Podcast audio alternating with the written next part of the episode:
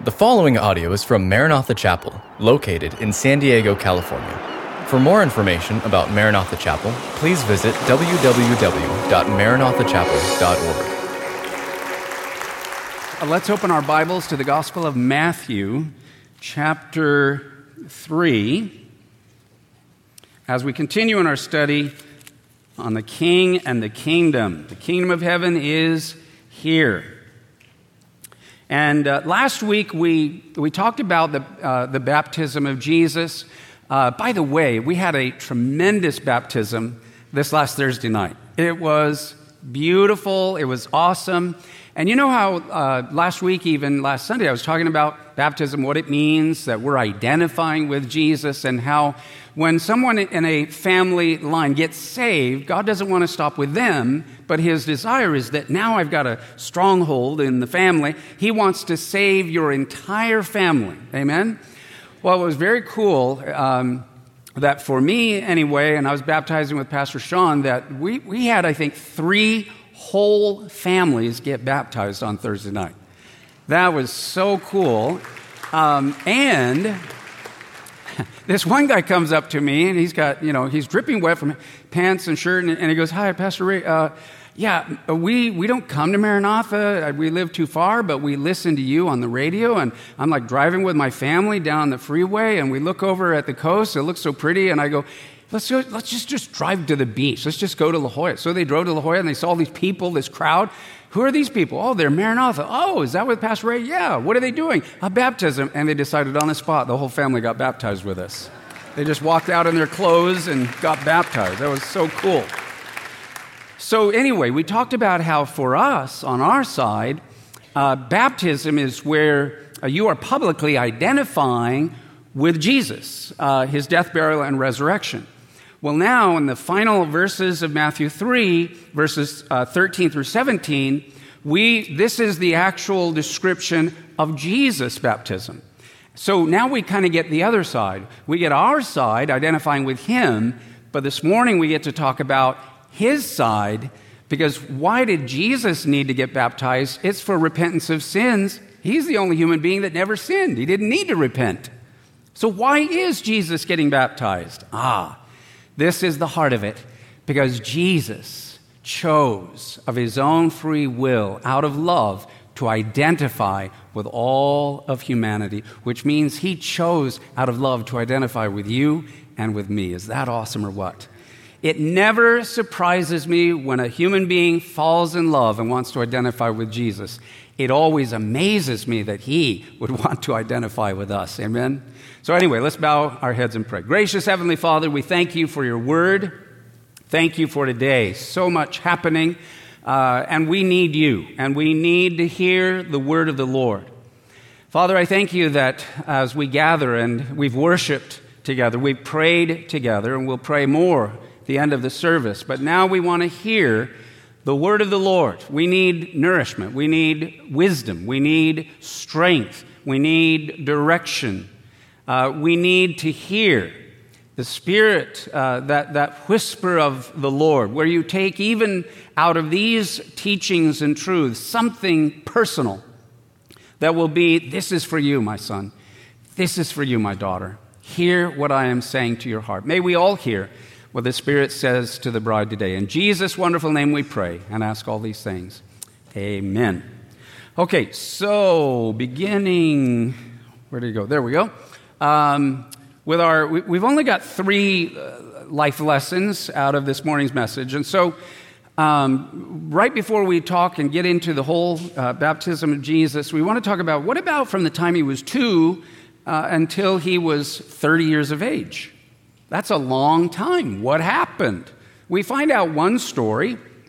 Uh, when he was 12, uh, Joseph, his father, and Mary, and his brothers, sisters, and him, he, they went to Jerusalem, and Jesus was answering questions and asking questions that astounded the wisest sages of Israel. The rabbis like, wow, who is this kid? Where does he get this insight? And uh, but anyway, we don't hear anything else about from that time when he was 12 all the way till he begins his ministry at 30.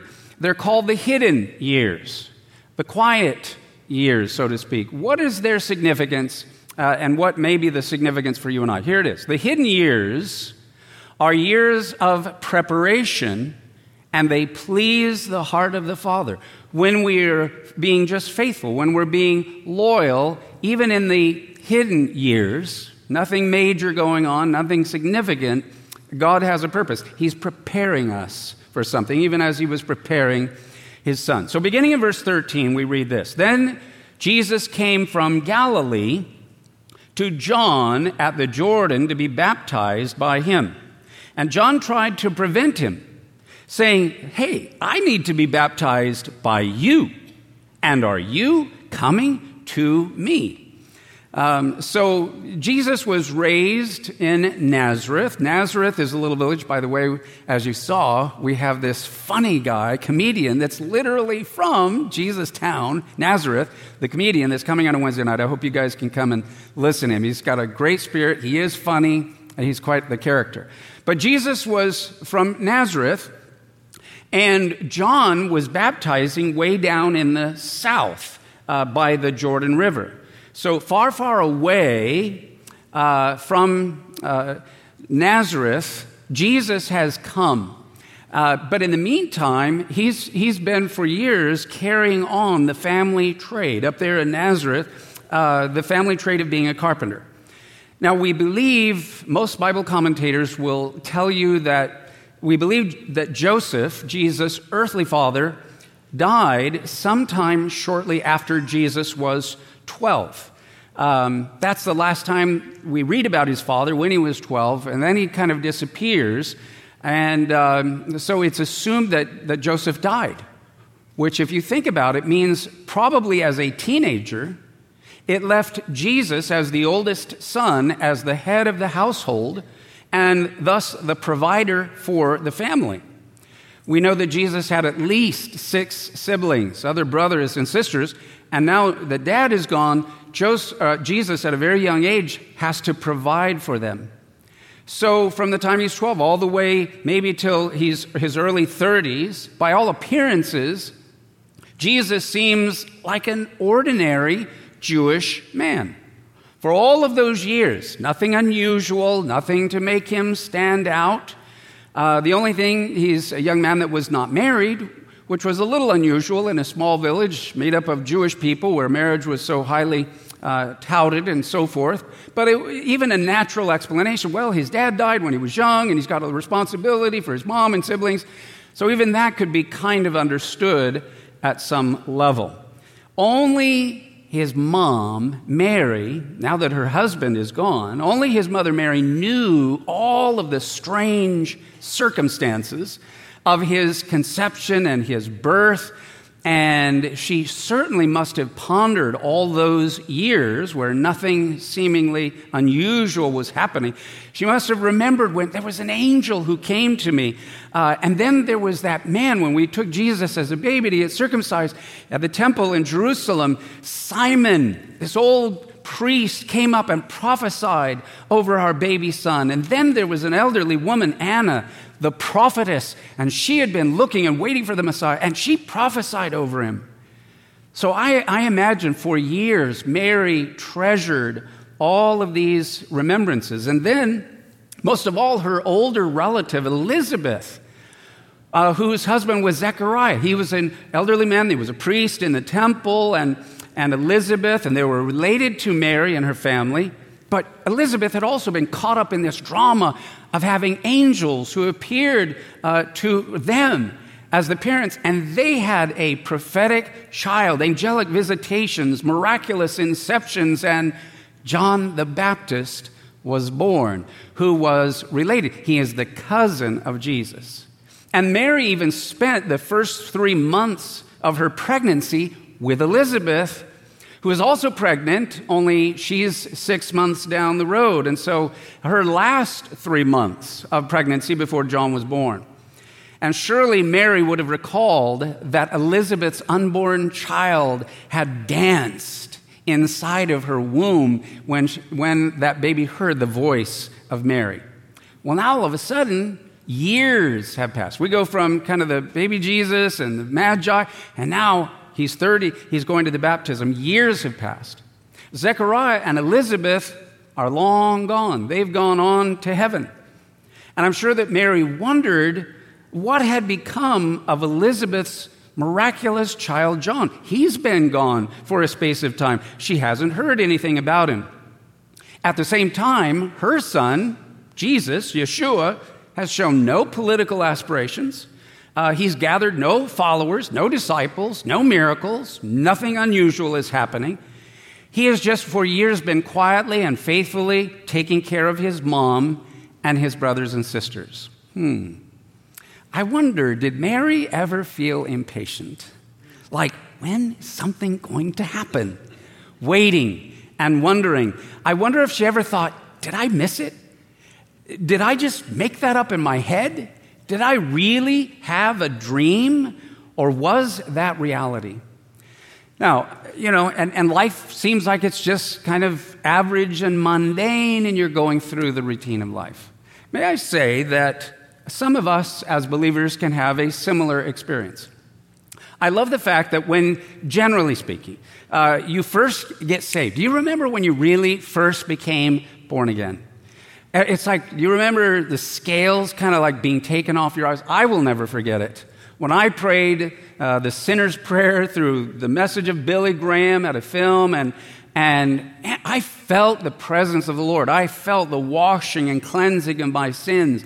I felt this lightness and this freedom. And all of a sudden, it was like the sky was bluer, the grass was greener. Everything, you know, it was like, I'm I am a child of God. I'm going to heaven. I've got Jesus inside of me. It was awesome. It was amazing. I believe that whenever uh, there's a new birth, which is the best way to describe being a baby Christian, God gives a little honeymoon period. Everything's amazing and wonderful. You remember how, uh, you know, if, if you go to your family, you're like, wow, it's so obvious that Jesus is who he claimed to be. You're convinced if I could just sit my family down, I could get them all saved within 24 hours, right? And then you go and try, and they don't react, and they're like, what, are you nuts? What happened? You're a fanatic. So then eventually you calm down a little bit. God allows, uh, He protects us as infants and babies. Then all of a sudden trials start coming. You're like, wait a minute, that didn't feel good. I don't like that. What do you mean there's a, there's a spiritual warfare? I got to walk around with armor? What in the world? I got to pray and intercede? There's trials, and that's normal. and that's why Peter writes, and he, I think he's writing to young believers do not think of it as a strange thing when fiery trials come to you. And all of a sudden you realize, wow, man, it, it seemed like heaven came into my soul so quickly. I thought I'd blink twice and I'd be in heaven, but it's hard down here. And people are mean on the earth. And there's wickedness. And there's trials and it's discouraging. And how many of you have ever been impatient, like, can't we just get on with it and get on to heaven and enjoy eternity, right? What are we still doing here? And we begin wondering was it all just a fad? Was it real? Have I really been born again and saved? Did, has God really done a work? But you, you know, faithfully, loyally, uh, through the mundane, you, you have to just be faithful to the Lord and loyal to the Lord. And I want to say to you that all of this is divine preparation. God is using it to prepare you and I for what He has in the future.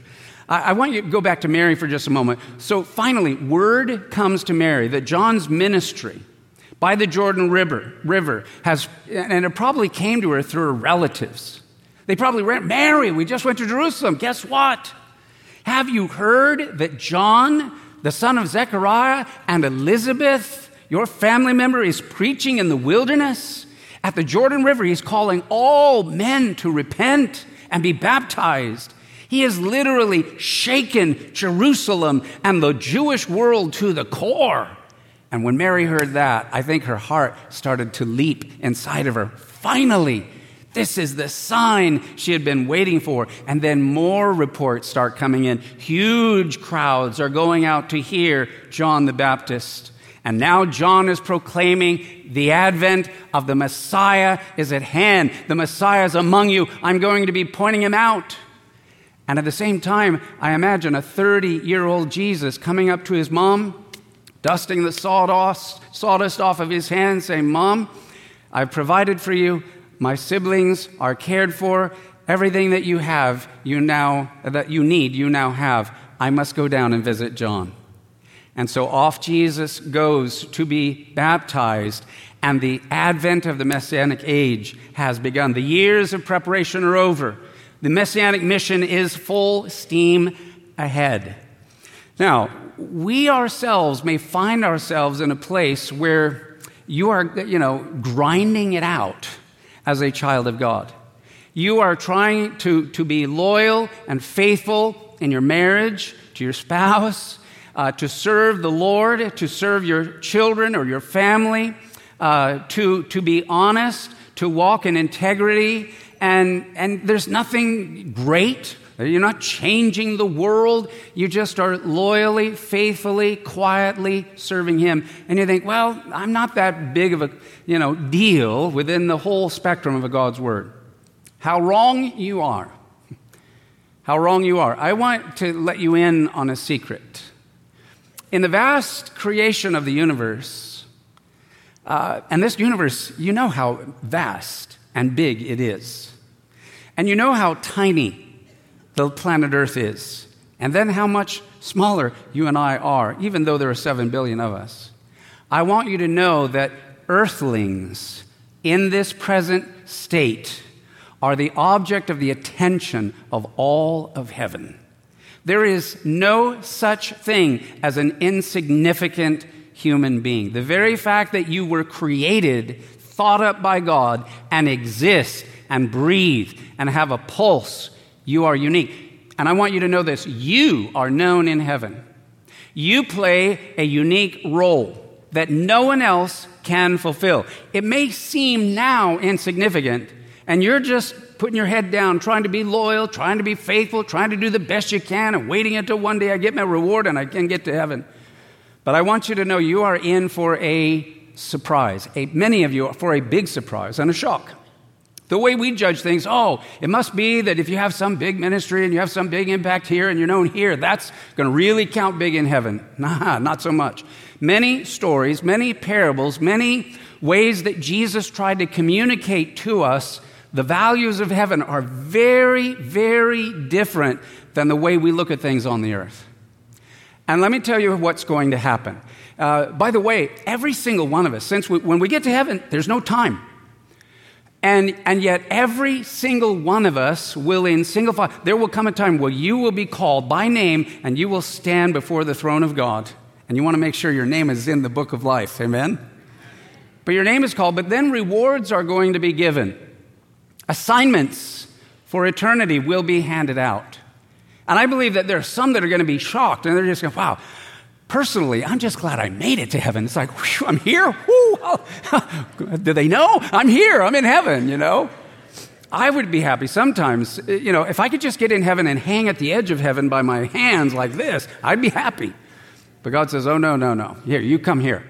In front of all my, before my son, the cherubim, the seraphim, the burning ones, all of the saints, and all of heaven, you will come up individually by name. And many, I believe, Here's what the Lord is going to say You were faithful and you were loyal. I gave you an assignment. You didn't think it was all that big a deal. You didn't think it was that important to be in that marriage or to be with that spouse or to endure those trials or to be in the place where you worked or to raise those children. But we had a far different view in heaven. In fact, what you did loyally, faithfully, even quietly, and your, your loyalty to me during all of that. I am so blessed. I'm going to, and then he's going to roll back and say, because you were faithful in just a few little things, I'm now making you a ruler over all these majestic things. And, and you're going to be like, what? There's no way to correlate what little I did here to the vastness of my eternal calling and destiny there. That's the way it works. It's not about accomplishing great things or how many people are known or you know eh, on the earth. It's about character. It's about the fruit of the Holy Spirit. It's about loyalty. And I think of the quiet years. Do you, do you know how pleased the Father was that the Son of God, who was in heaven eternally with the Father and then sent to be born as a human being, and after he was two, from the time he was two to 30, he loyally, faithfully was a carpenter and provider and role model and supporter for his mom, who was a widow, and for his brothers and sisters. And then when he was done, he dusted off his hands and he entered into the divine work, heaven on earth. I want to just encourage you do not despise these days. Do not look down on being faithful with a few things right here. You are known in heaven. It is important. It is extremely important. It's valuable to God. And therefore, honor Him. Why? Because what you are doing now is preparing you for a greater weight of glory down the road. Can I hear an amen on that? So, having said that, verse 14, John tried to prevent him. Imagine if you, Jesus is standing in front of you, you're like, what is going on here? He says, I need to be baptized by you, and you are coming to me. It's as if John is saying to Jesus, I need your spirit and fire baptism, not you, my water baptism. But then Jesus responds in verse 15 no, to fulfill all righteousness. Now, what's amazing is it, while it seemed strange even to John, who Jesus said is the greatest, there's none greater than John who have gone before him, it was another important step in the overall mission of Jesus to identify Jesus' baptism, his repentance, was not for his own sins. His repentance was for the sins of all humanity and sinful man. He said, Father, you love them. You sent me to them. I love them. And now I totally am getting baptized and immersed along with sinful man, all of the sons and daughters of Adam and Eve. And in that baptism, I believe it was so that he, in his resurrection, he could lift us out of the predicament that we were in. Now, let's go on to the next uh, second life lesson. We're in the middle of the message here. We receive our identity from the Father. This is very interesting in verses 16 and 17. It says, And when he, Jesus, had been baptized, Jesus came up immediately from the water, and behold, the heavens, that means the visibility all the way into the throne room of Almighty God, were opened to him, and he saw the Spirit of God descending from heaven like a dove and alighting upon him. And suddenly, a voice came from heaven saying, This is my beloved Son, in whom I am well pleased.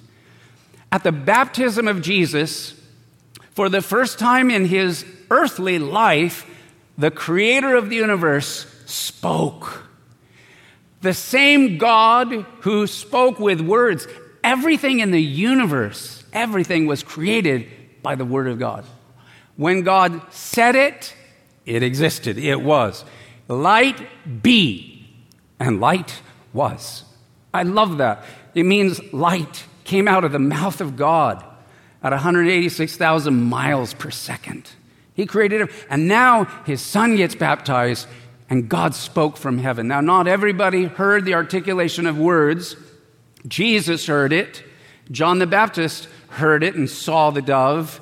But I think that there was like an earthquake. I think the whole universe quaked and was shaking, and the earth and the Jordan River, and everybody is like, oh my gosh, what happened? That didn't happen when all those other thousands of people got baptized, but when that Yeshua of Nazareth got baptized, the whole world was shaking because God had spoken. Why does God choose to speak now? Because the Father is giving the identity to his Son. Did you know that Jesus is our Lord? Jesus is the Messiah. Jesus is our Savior. But did you know Jesus came to also introduce us to the Father? You have a father, and he wants you to have a relationship. Many people relate to Jesus. Oh, he's human, he's kind, he's loving, he's gracious, forgiving. I love Jesus. God, I'm kind of scared of him. No, no, no. Jesus wants you to know the Father. The Father wants you to know him. You have a earthly father, but you have a heavenly father. And listen, child of God, all of us, including Jesus, his son, receive our identity from our father and by being in relationship with him. Now, as I mentioned here in your notes, on three special occasions during the ministry of Jesus, God spoke from heaven and shook the earth and the universe. Number one is right here at Christ's baptism. Number two was at the transfiguration of Jesus, where he's up on a high mountain. He only took three out of the 12 with him Peter, James, and John.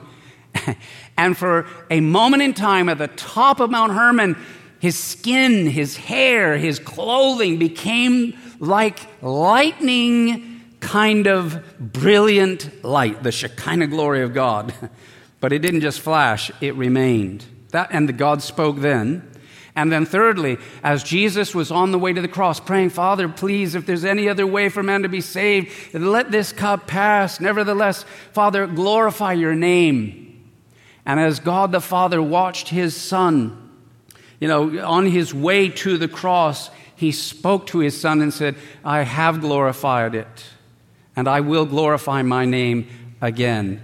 Basically, through you, Son, through your death and your sacrifice and your resurrection. Awesome, awesome things that God spoke from heaven three times about toward his son. Note this that God at, at the baptism spoke to his son, and ever since his baptism, now God speaks through his son, Jesus Christ.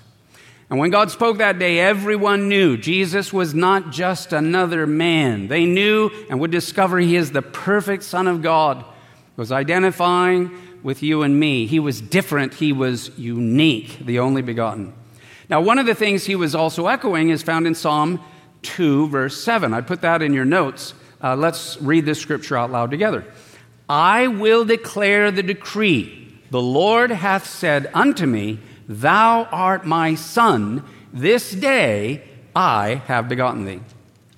What does he mean by that? I, I don't think he's referring there, the begetting, to the birth at Bethlehem but rather it ties in perfectly with his baptismal experience of death, burial, and the begetting of resurrection. Listen, Jesus is God manifest in the flesh who died for us and in our place. And when he rose from the dead, he is the first human being to conquer death and to rise from the dead. He was begotten, and in a new way, the beginning of all humanity and all who would believe in him. He is the resurrection of the life. So I think it really focuses on the resurrection. Now, all of this also relates to Jesus Christ as the suffering servant prophesied in Isaiah chapter 40 through 53. Some of you have never read the book of Isaiah. I want to encourage you sometime in the next couple of weeks to read specifically Isaiah chapters 40 through 53. If you have read it before, I again encourage you to read some of those chapters. Why? Because Isaiah, who was alive 700 years before Jesus, he, he prophesied 700 years in advance of the Holy Spirit, and he began to describe and write down, and was put into the Word of God, a beautiful, manifold, multi-dimensional description of the Savior who was to come, called the Anointed One, called the Messiah, called the servant of the Lord in Isaiah. And Isaiah gives all these different angles, perspectives, layers of this unique, glorious being, the Messiah. Number one, he's humble. He is God manifest in the flesh, but he's approachable. In fact, you say, how approachable is he? Little children ran to him and he gathered them and hugged them and sat them on his lap and he blessed them. That's how approachable that Jesus Christ or the Messiah will be. Secondly, though, he will do miracles. He will do things greater than any of the prophets that have gone before and things that have never happened before.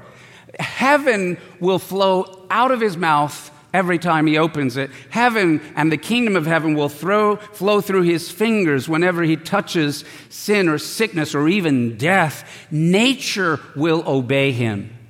But Isaiah goes on to say, and ironically, Though he's the most powerful, glorious, gracious, loving, humble, forgiving, perfect, miraculous human being who ever lived, he will also be rejected by humanity. He will even be made to suffer and to die, not for his own sins, but for the sins of his nation and the sins of the world.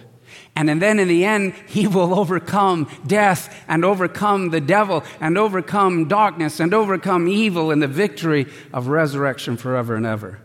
All of that was found in the baptism of Jesus, who identified with us. It was God the Father identifying his Son and the mission of the Messiah for you and I. Isn't that awesome? Okay, so now we're going to close uh, with our last, third life lesson. And this is a, a, a unique one.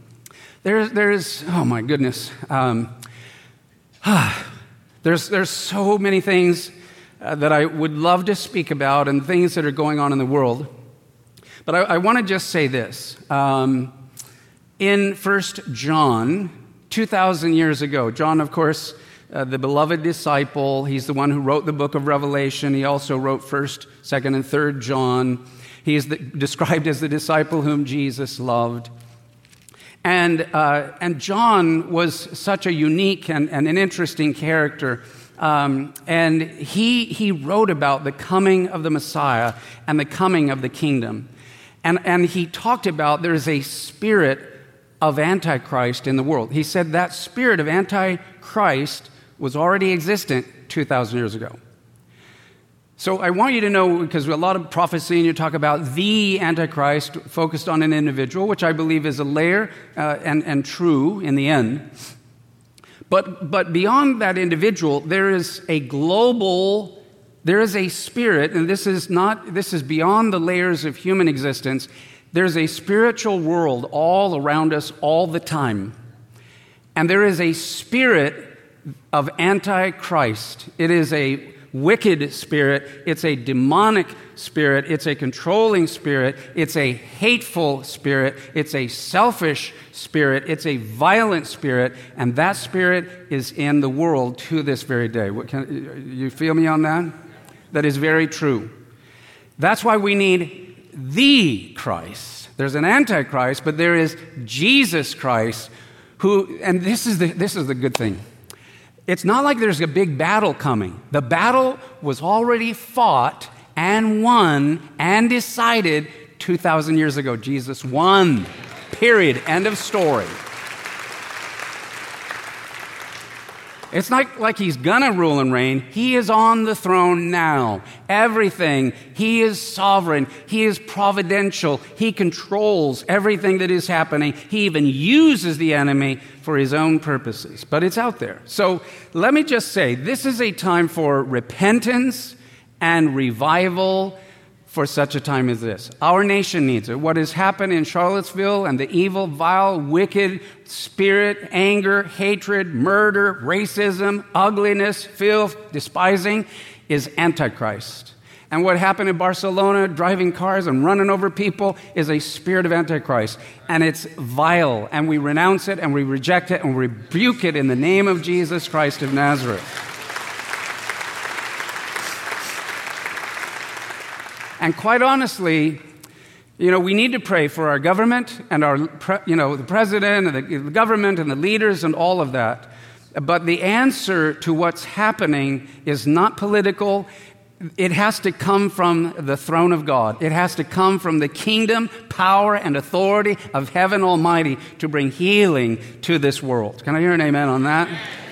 We need repentance. And I want to say this do not be afraid of the word repentance. That was the message of John the Baptist, the message of Jesus, the message of the apostles, the message of Peter and Paul. Repent, it's a good word. What repent means is we don't have to keep going down this ever darker, meaner, crueler, hatred path. We can turn around and we will immediately be embraced and loved and forgiven and helped and healed and brought into the kingdom of the light of Jesus Christ.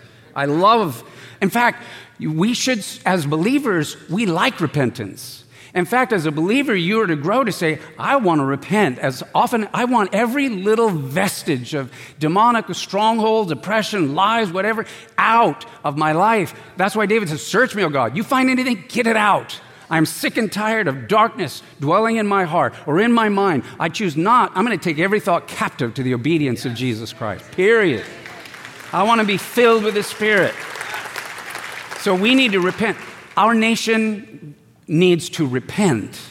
Our world needs to repent. Our generation needs to repent. Now, how many of you, so I'm going to I'm going to ask this. How many of you know tomorrow there's a solar eclipse? Does anybody know that that's happening? I'm going to talk about it, okay? Now, listen, yesterday, was it, uh, or two days ago, Friday, Sean Stone and myself were on K Wave and the radio, and they have uh, pastor's perspective on the radio, people asking questions. And you know, we get to answer them. It's great. I loved it. It was fun and everything. And so this young man called, this nice young man, and he goes, So, Pastor Ray, so like, is the rapture going to happen at the beginning of the eclipse or the end of the eclipse? so I, I, chuckled. Now, that's okay. He didn't know, and he's asking. And apparently, you know, on the internet, all things go, and people make all kinds of predictions. And some apparently are saying the rapture is going to happen, or the tribulation is going to start, or whatever else. And, um, no, that nowhere does the Bible say that this means. In fact, the whole point of the rapture is we don't know the day or the hour. Let's just make that clean. We don't know the day or the hour. It could happen. It could happen. In fact, if he wants to come tomorrow, I'll, I'll go. I'm ready. But we do not connect those two things. But having said that, I want to say this. The whole world is watching this, the whole world's talking about it. And I believe that there are two extremes on this topic that must be avoided. The one extreme is that some are saying this is meaningless.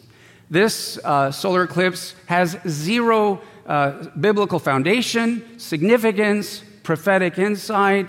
It means absolutely nothing. I think that that's naive, and I think that it's wrong, uh, biblically and for a number of reasons, which I'll share. The other extreme is it means the end of the world has to happen on Monday, or the rapture is happening on Monday, or this is going to happen, or whatever. No, I, I, think those are extremes. So I want to share with you what I feel from my heart, and it's right about right down the middle of the road. Are you ready? Okay, so here's what I want to say. Here's what's happening uh, on August 21st. Now, here's what I want you to write down Elul, write down the word Elul, E L U L, 1. You said, what's Elul 1? This is the Hebrew calendar, if I may say, the biblical calendar. August 21st doesn't mean anything.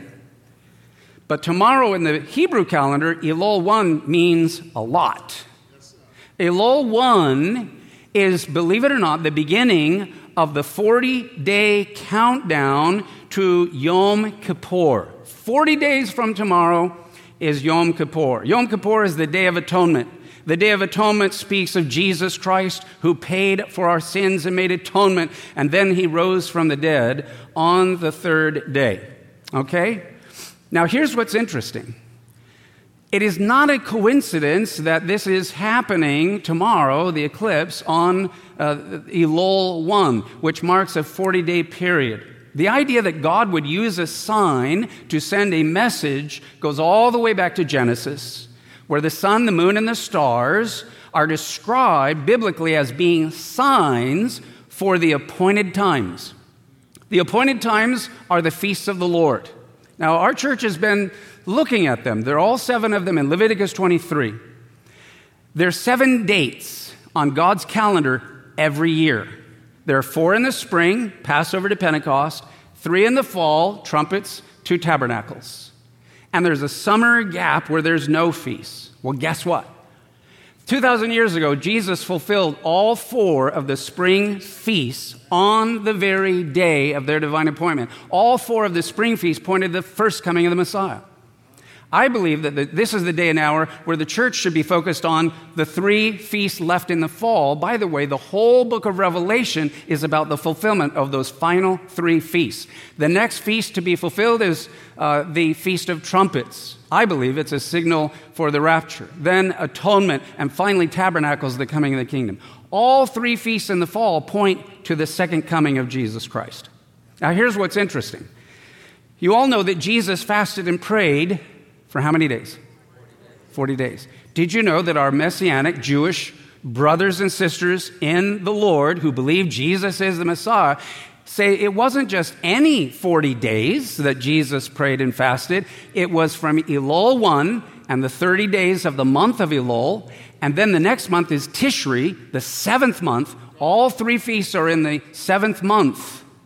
And on the tenth day uh, is, the, uh, is the feast of Yom Kippur. So 30 plus 10 is 40.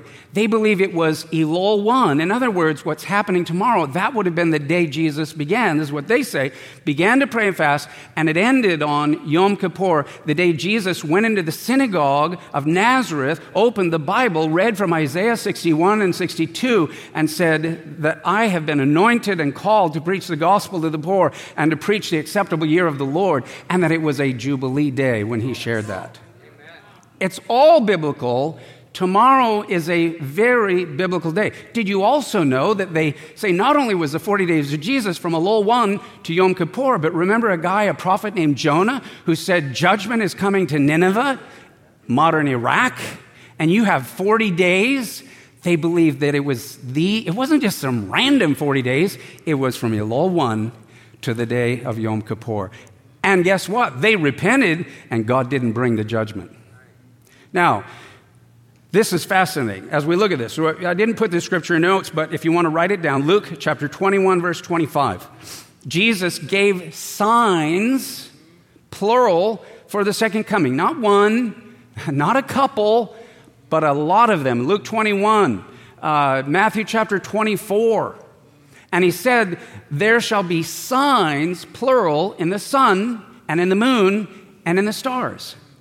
It doesn't take a rocket scientist to realize the reason that solar eclipses or lunar eclipses have significance is because that's how God prearranged his calendar. It's ways, I'm, I'm telling you, basically 7 billion people with all the nutty stuff going on in the world are also going to be looking up. How many think that's a good thing?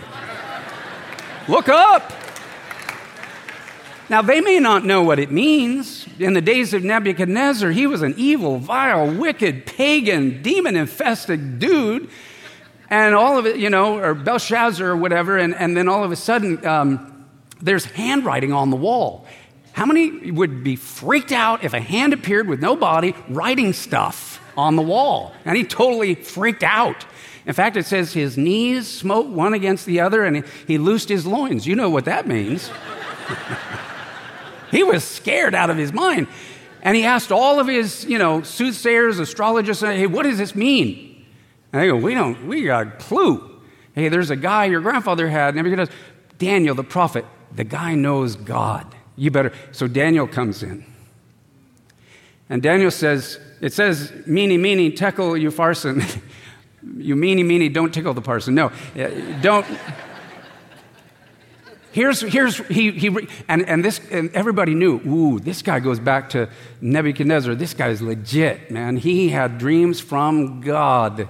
And he comes in and he goes, here's what that handwriting means. You, king, have been weighed in the balances of heaven, and you have been found wanting. And this very night, your throne is gone. Wow. I want to tell you this the handwriting is on the wall with signs, not one, not two, plural, all over the place. And everybody's look, and the world is looking at signs, but they, if they don't have the Spirit of God, they don't know what it means. We, the believers, are here to tell you what it means. It means repent. These 40 days are days of repentance. Get ready. The King of Heaven is coming and is on the way.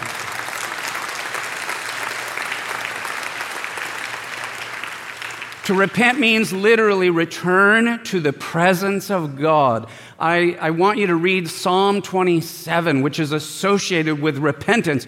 Repentance means not only turning from sin and doing what is holy, but it means returning to the presence of God. And I'm praying for the manifest, felt glory of God to come and bring revival. So here's what I'd like to do. Uh, in light of, oh, I wanted to show you one more thing. Did you know seven years from now, another solar eclipse is coming? And by the way, this one that's up here, it starts, uh, it, it, the first place it touches Oregon, and, it, and the first place it shadows is the city called, does anybody know? Salem. Do you know what Salem is in the Bible? The original name of Jerusalem. A lot of people all over, you know, they're saying, oh, this is about America. No, no, no. From God's, it's all about Israel. It's all about praying for Jerusalem. America's related to that, but it starts there and it goes. Now, the path, you'll read, well, it's like 70 miles wide. Some have said. Did you know others have said, well, actually, the, the average of the shadow is about 67 miles wide. If you know the Bible, in our history recently, what does 67 have any significance? 1967, the Six Day War in Israel, where they came to divide the land and reclaim the land. Seven years from now is another solar eclipse, and it makes like an X. X marks the spot. um, now, what's interesting about that is guess when that one begins? That one begins, if you want to write it down, on Nisan 1. The, our calendar is not what's important. The, the Hebrew calendar, it's Nisan 1. What's Nisan 1? That's the beginning countdown to Passover. And if you look at this, do you know what this, that, that X, if you knew Hebrew, that's a letter in the Hebrew alphabet. Do you know where in Greek it says, Jesus said, I am the uh, Alpha to the Omega? In English, it would be, I'm the A to the Z. In Hebrew, I'm the Aleph to the Tav. And the last letter of the Hebrew alphabet looks like an X and is called Tav, and in fact, may be a symbol of the cross. Could God be calling America for such a time as this to repent and come to the cross of Jesus Christ for such a time as this? Amen? So let's all stand. And let's pray. I want you to lay hands on one another. I want you to join with me in agreement. There's power Prayer is powerful. Prayer in agreement with more than one is mega powerful. It brings supernatural, divine, heavenly power when we come into agreement. Why? Because that's what heaven's like. There's not disagreements, fights, and civil wars. That's why it's called heaven. but you got to come into agreement. So you be in agreement with me and let's pray for our country, our nation, our world, and our generation. Father in heaven, we come before you in the name of Jesus, your Son. And we don't understand everything that is happening, but one thing we know nothing is by coincidence. And everything means something. And you are speaking to the whole world, and quite frankly, the whole world tomorrow is going to be looking up to the heavens, and the heavens declare the glory of God. The firmament shows your handiwork. Day unto day utter speech, night unto night reveals knowledge. It all points to the power of God and to the creator of the universe, and the Father points to his Son and to the cross. We, as a world, need to repent.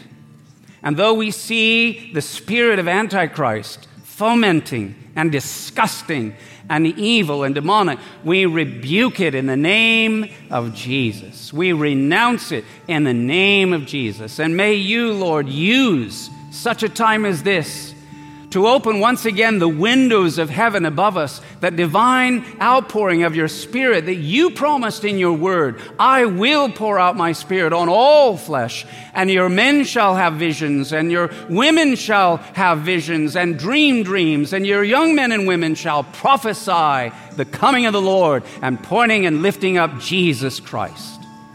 So, Lord, we pray that rather than getting caught in politics and getting caught into the uh, wiles of the enemy and divisiveness, even within our families, we want to be bearers of the light, bearers of the gospel, bearers of truth, prayer warriors that will bring forth the kingdom of heaven, salvation, restoration, and revival to our country and our families, our community for such a time as this. We ask it and thank you. We know we're praying according to your will. Therefore, you've heard our prayer and will answer it in the days to come. In Jesus' mighty name we pray. Amen. Amen. Hallelujah. Let's worship. Thank you for listening to this podcast from Maranatha Chapel. If you haven't already, please subscribe for weekly messages. Feel free to share this podcast and join us for our weekend services held Saturday evening or Sunday morning. Visit our website at www.maranathachapel.org for more information.